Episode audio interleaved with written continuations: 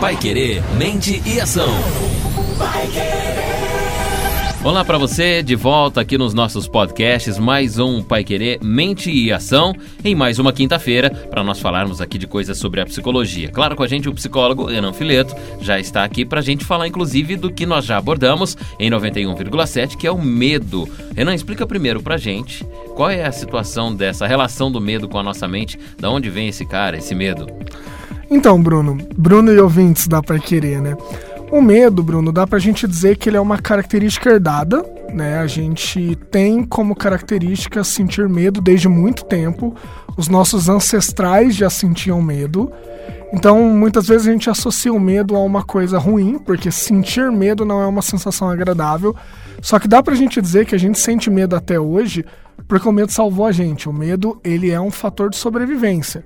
Nós, seres humanos, não somos o animal mais poderoso. Se a gente fosse enfrentar grande parte dos animais da selva, se for na mão a gente perde, né?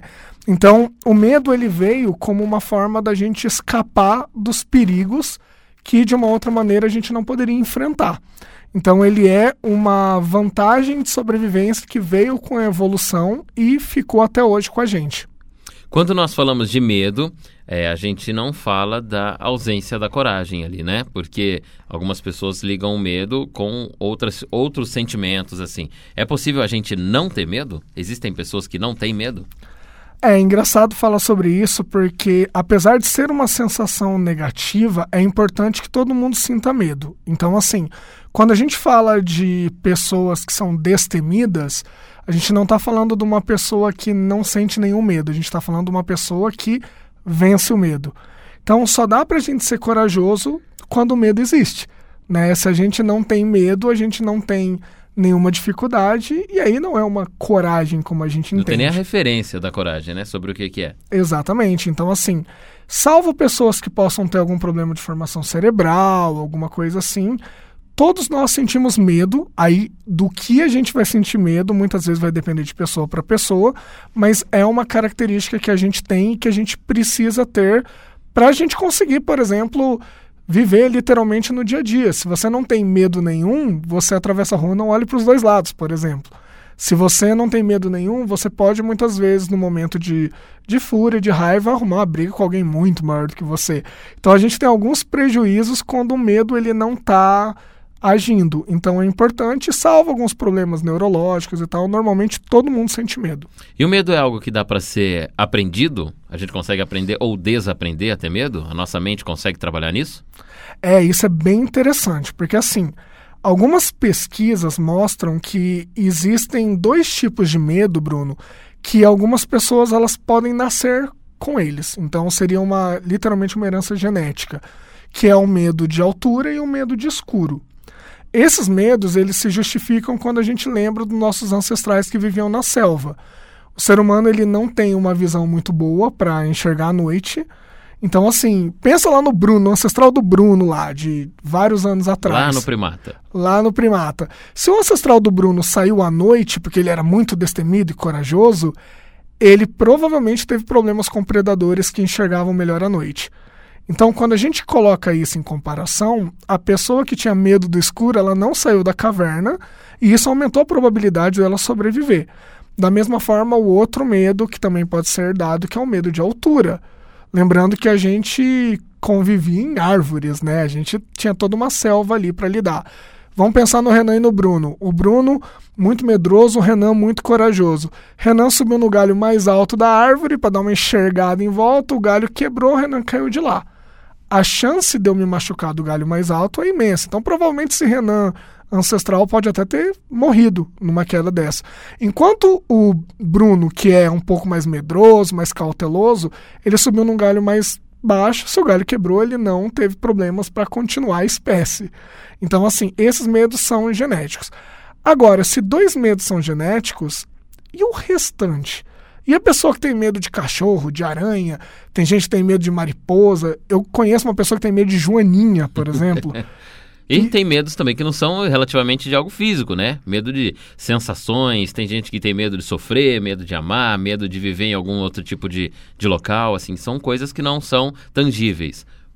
Exatamente. Inclusive, é, falando de novo de pesquisas, tem alguns experimentos que mostram, que já foram divulgados, que o maior medo do ser humano hoje em dia é o medo de falar em público. Ele supera síndromes, transtornos, coisas muito sérias em ocorrência, né? E realmente não é um medo palpável, tangível, não, não é algo que você vê. Como que esses medos eles acontecem? Normalmente, quando você tem medo que não é do escuro e não é de altura, você aprendeu literalmente esse medo. E a gente aprende medo de uma forma muito curiosa. O nosso corpo ele está o tempo todo recebendo informações. Quando essa informação passa para o nosso cérebro, ela ganha como se fosse um rótulo, bom, ruim, é, perigoso ou não, coisa nesse sentido. O cérebro classifica, né? mais ou menos como a gente falou de memória na semana passada, o cérebro também classifica dessa forma. Quando o cérebro percebe que aquela situação é potencialmente perigosa, prejudicial, alguma coisa assim, ele taxa esse ambiente, essa situação, como algo a ser evitado. Então vamos supor assim, Bruno e amigo ouvinte que está escutando isso, eu estou dando aula. E aí, dar aula é uma coisa que naturalmente não tem um, não traz um perigo, né? Porém, eu tenho algum problema com um aluno, alguma coisa assim, que eu tenho uma experiência muito ruim naquela, naquela sala, naquela escola a sala de aula que não me dava medo, ela teve como, como ocasião ali um trauma, um evento ruim. As duas coisas ficam associadas. Então eu associo a sala de aula a um ambiente ruim. O que, que isso faz, Bruno? Quando eu passo perto de uma sala de aula, quando eu entro numa sala de aula, esse ambiente já pode lembrar o meu corpo do que aconteceu. E aí, por conta disso, eu posso ter sintomas. Eu posso ter batimento cardíaco acelerado, eu posso ter as mãos frias, várias coisas ligadas a medo. Então, quando a gente aprende o medo, é quando a gente está numa situação que anteriormente não causava nenhum problema, mas eu passo por um evento traumático. É como se fosse um carimbo no nosso cérebro de: olha, essa situação é perigosa, convém que você evite. Eu, por exemplo, Bruno, até te contar um caos aqui. Quando eu mudei para Londrina, na primeira semana que eu estava aqui, eu fui roubado que o Londrina me recebeu de braços abertos, né? Mas também eu tava andando num lugar meio complicado, de madrugada, é, é tenso, né? E aí, assim, durante muito tempo, é ali perto da Leste-Oeste, o 20 de Londrina sabe mais ou menos onde é. E aí eu tava passando ali, voltando, né, de madrugada, estudante, numa festa tal, voltando ali, eu fui abordado, o rapaz me roubou, tava armado, aquela coisa. Aquela rua não me causava nada. Eu fui roubado naquela rua. Ou seja, eu tive um evento traumático que ficou associado. Durante muito tempo, Bruno, eu passava de ônibus ou até mesmo a pé ali perto e eu começava a me sentir mal. E é curioso que o nosso corpo sabe mais do que a gente. Eu começava a me sentir mal e eu não sabia exatamente por quê. Aí demorava um tempinho eu falava, putz, pode crer, ali perto foi onde eu fui roubado e tal. Então o nosso corpo, ele não tem como falar, Bruno, sai daí. Como que ele comunica? Ele manda sintomas. E essa associação que você descreve é o ensinamento. Então a gente pode dizer também que o medo ele pode ser desaprendido. Quem tem medo pode perder o medo. Exatamente. Como que a gente faz isso? Se você esteve numa situação traumática, o seu corpo associou aquele ambiente a algo ruim, o que, que a gente precisa fazer? A gente precisa mostrar para o corpo que aquilo não é algo que deva ser evitado. No caso que eu falei, por exemplo, a sala de aula, eu teria que continuar frequentando, me aproximando aos poucos, depende muito do nível de medo, né? Mas para ensinar o meu corpo, olha, não é perigoso. Como que eu ensino isso? Estando naquela mesma situação sem acontecer algo de ruim. Deixando o corpo mais confortável. Chega um momento que o nosso corpo ele reaprende, né? Ele olha e fala: olha, eu tive um evento traumático num determinado momento, porém não é porque houve uma vez que vai acontecer sempre. Então a gente vai aos poucos mostrando para o nosso corpo que aquele ambiente não é um ambiente ruim. Por isso, inclusive, que, lógico, com todo cuidado, levando em conta cada um dos casos, mas quando a gente fala de medo, o problema é justamente você evitar a situação. Quanto mais a gente evita, mais tempo o medo se perpetua.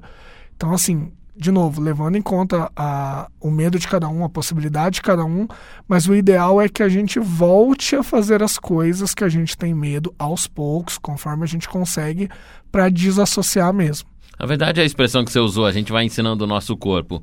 Não tem nada de corpo aqui, né? Tudo mente mesmo, né? Tudo a nossa, a nossa mentalidade ali que vai criando, associando, é, transmitindo e tudo. O medo, todos os sentimentos vêm puramente de algo mental.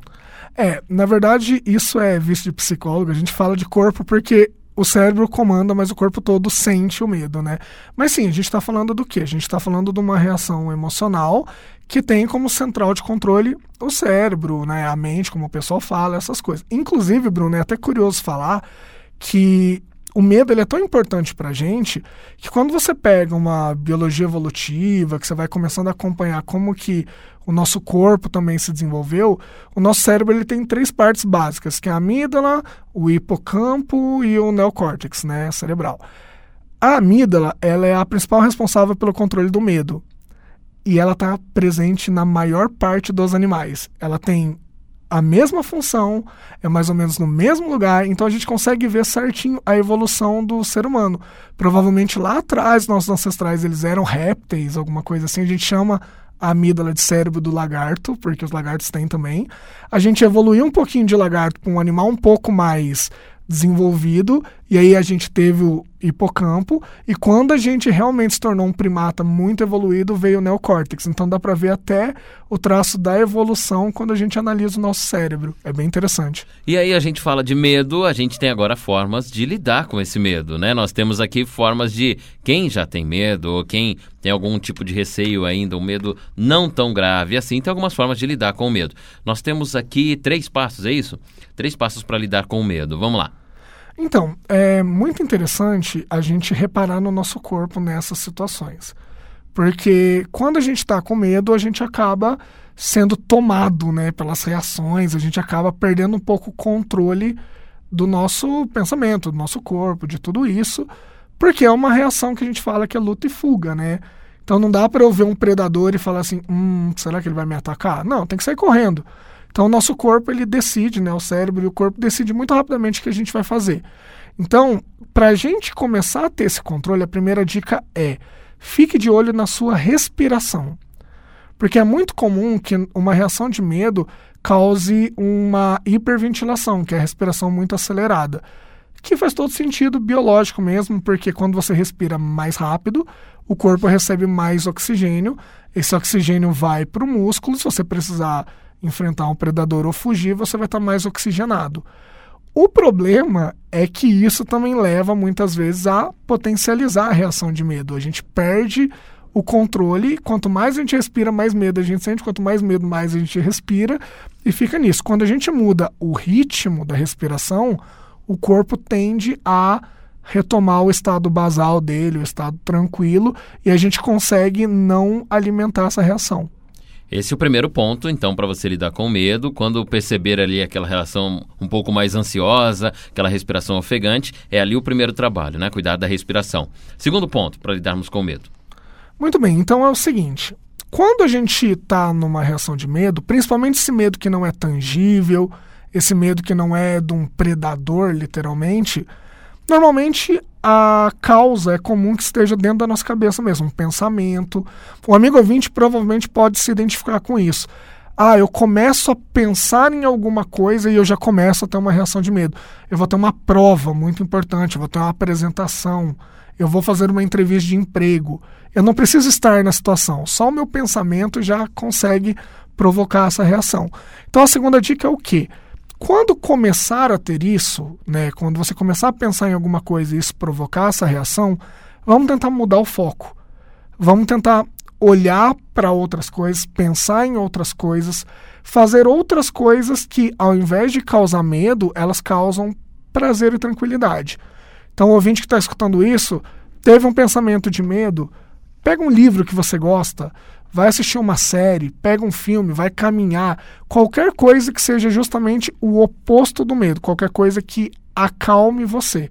Quando a gente olha para alguma coisa, Bruno, a gente aumenta a, o tamanho daquilo, né? Então assim, vamos olhar para coisas boas e vamos não alimentar esse tipo de reação que muitas vezes naquele momento não é o ideal de ter. O medo, ele é ruim normalmente em duas situações, Bruno quando ele tem uma intensidade maior do que ele deveria e quando ele aparece numa situação que não precisava. Então, assim, se eu estou andando à noite aqui em Londrina, numa região que é um pouco mais perigosa, é importante que eu fique um pouco atento, né? Isso vai me ajudar. Agora, se eu paraliso de medo, o medo me atrapalha. É muito, é muito intenso aí. É, aí quando é muito intenso, ele causa, cada um vai ter a sua reação, mas ele causa muitas vezes uma paralisação. E ele me atrapalha, porque é aí que eu posso ser roubado, qualquer coisa assim. E uma outra situação, como eu falei, é quando ele aparece quando não precisa. Se eu estou andando, vamos colocar no calçadão de Londrina meio-dia, é muito pouco provável que aconteça alguma coisa séria comigo. Se o medo aparece, ele prejudica. Então a gente tem que tomar cuidado para não alimentar o medo de uma forma muito intensa ou em situações que não vai agregar muito. É bem próximo da relação da associação, né, que a gente falava aqui. Colocar, associar ele com alguma coisa prazerosa para que ele vá né, sumindo aos poucos, digamos assim. Terceiro passo, último passo para a gente poder lidar com o medo, para as pessoas que estão nos ouvindo aí fecharem esse, esse raciocínio aí de controlar os seus medos. Esse terceiro passo, Bruno, ele é um pouquinho mais complexo, mas é legal que aí a gente complementa um pouco o que eu estava falando de se aproximar do que você tem medo e tudo mais. Esse terceiro passo chama dessensibilização. Esse é um termo bem de psicólogo mesmo. Por quê? Porque quando a gente está com medo de alguma coisa, a gente está sensível àquele estímulo. Então, eu tenho medo de cachorro, vamos supor, o cachorro é um estímulo, se eu tenho medo, eu estou sensível àquilo. Né? Quem não tem medo não está sensível àquilo. É um estímulo neutro que a gente fala. Então, assim, o que, que a gente tem que fazer? Quando você tem o medo de alguma coisa, com todo cuidado, o legal é que você faça isso com um psicólogo, mas quando não é nada muito grave, não é uma síndrome, nada assim, a gente pode aos pouquinhos fazendo em casa mesmo. Eu tenho muito medo de alguma coisa. O que, que eu tenho que fazer? Me aproximar daquela coisa aos poucos. Então, eu tenho uma entrevista de emprego, por exemplo. De novo, reforçando que não é em caso de síndrome do pânico, nada assim. Coisas mais tranquilas. Mas eu tenho, vamos supor, uma entrevista de emprego. Eu estou muito sensível àquilo, porque a gente não é muito treinado a fazer uma entrevista. Como que eu faço isso? Como que eu dessensibilizo? Eu posso ir treinando aquilo. Eu posso pegar. Quem é mais bravo? Meu pai e minha mãe. Meu pai é mais bravo? Então eu chamo minha mãe e falo: mãe, vamos fazer um teatrinho aqui de entrevista para eu acostumar a ter alguém me olhando e me julgando. Depois, quando a pessoa falou, bom, acho que eu já acostumei com isso, a gente pode partir para um nível mais alto de dificuldade. Então eu chamo o pai que é bravo, fala, pai, dá uma força aqui que você tem cara de entrevistador e tal, e aí eu fico um pouco mais habituado a isso. E vai mudando, entendeu? Vai testando, vai treinando. Pessoal que tem problema muitas vezes para apresentar trabalho, faculdade, colégio, dá para fazer a mesma coisa. Começa apresentando para sua mãe o trabalho, depois coloca sua mãe e seu pai no sofá, sua mãe, seu pai e um irmão. Vai quanto mais gente, daqui a pouco coloca o papagaio, o cachorro, quanto mais gente tiver para assistir você, mais próximo você vai estar da situação que realmente te dá medo. Então é aquilo que eu falei, a gente vai aproximando aos poucos, vai acostumando o corpo aos poucos, para na hora que a gente sai, vamos supor que o teatro teve 10 pessoas. Quando eu vou falar na faculdade e a minha sala tem 15 pessoas, é um salto menor do que eu sair de zero pessoas para 15. Então, o seu corpo já acostumou com aquele estímulo, com aquele ambiente, e aí você vai para a situação realmente que te dá medo bem mais tranquilo e bem mais acostumado. É uma forma então da gente desaprender a ter medo, né? Pegar gradativamente, você vai reduzindo esse medo em comparativo com outras práticas, por exemplo. Então, é, só dá para perder o medo fazendo, né? Só fazendo aquilo que você tem medo de formas gradativas, cuidando de si próprio e também desse trabalho que você tem com essa relação. São três passos de lidar com o medo que você ouviu aí na análise do professor Renan Fileto com a gente, passando aí é, dentro da psicologia todas as formas, os dados para poder lidar com o medo e o que é o medo, aliás né? Vale a pena você compartilhar com alguém que tem medo, alguém que é, é bem medroso, é receoso demais, ou que você conhece que gosta desse assunto também, você pode compartilhar. Toda quinta-feira, às três da tarde, nós temos um podcast separado exclusivamente para você falando de psicologia com o Renan Fileto, aqui na Paiquerê 91,7. Então, na próxima quinta, já temos tema por aqui. A gente fala do que, Renan? Brunão, semana que vem a gente vai ajudar o pessoal que está com problema para arrumar emprego. O tema é entrevista. Aí, ó, já estendendo um pouquinho a relação do medo da entrevista de emprego, tem outros fatores que giram em torno da mente na hora da entrevista. E é um bom assunto para a gente bater um papo por aqui. Então eu espero você já, nós esperamos você, eu e Renan Fileto, na próxima, no próximo podcast, próximo capítulo. E nós também estaremos aqui falando mais no Pai Querer Mente e Ação. Psicologia é o nosso tema nas quintas-feiras e você também é convidado para o nosso próximo episódio. Até lá!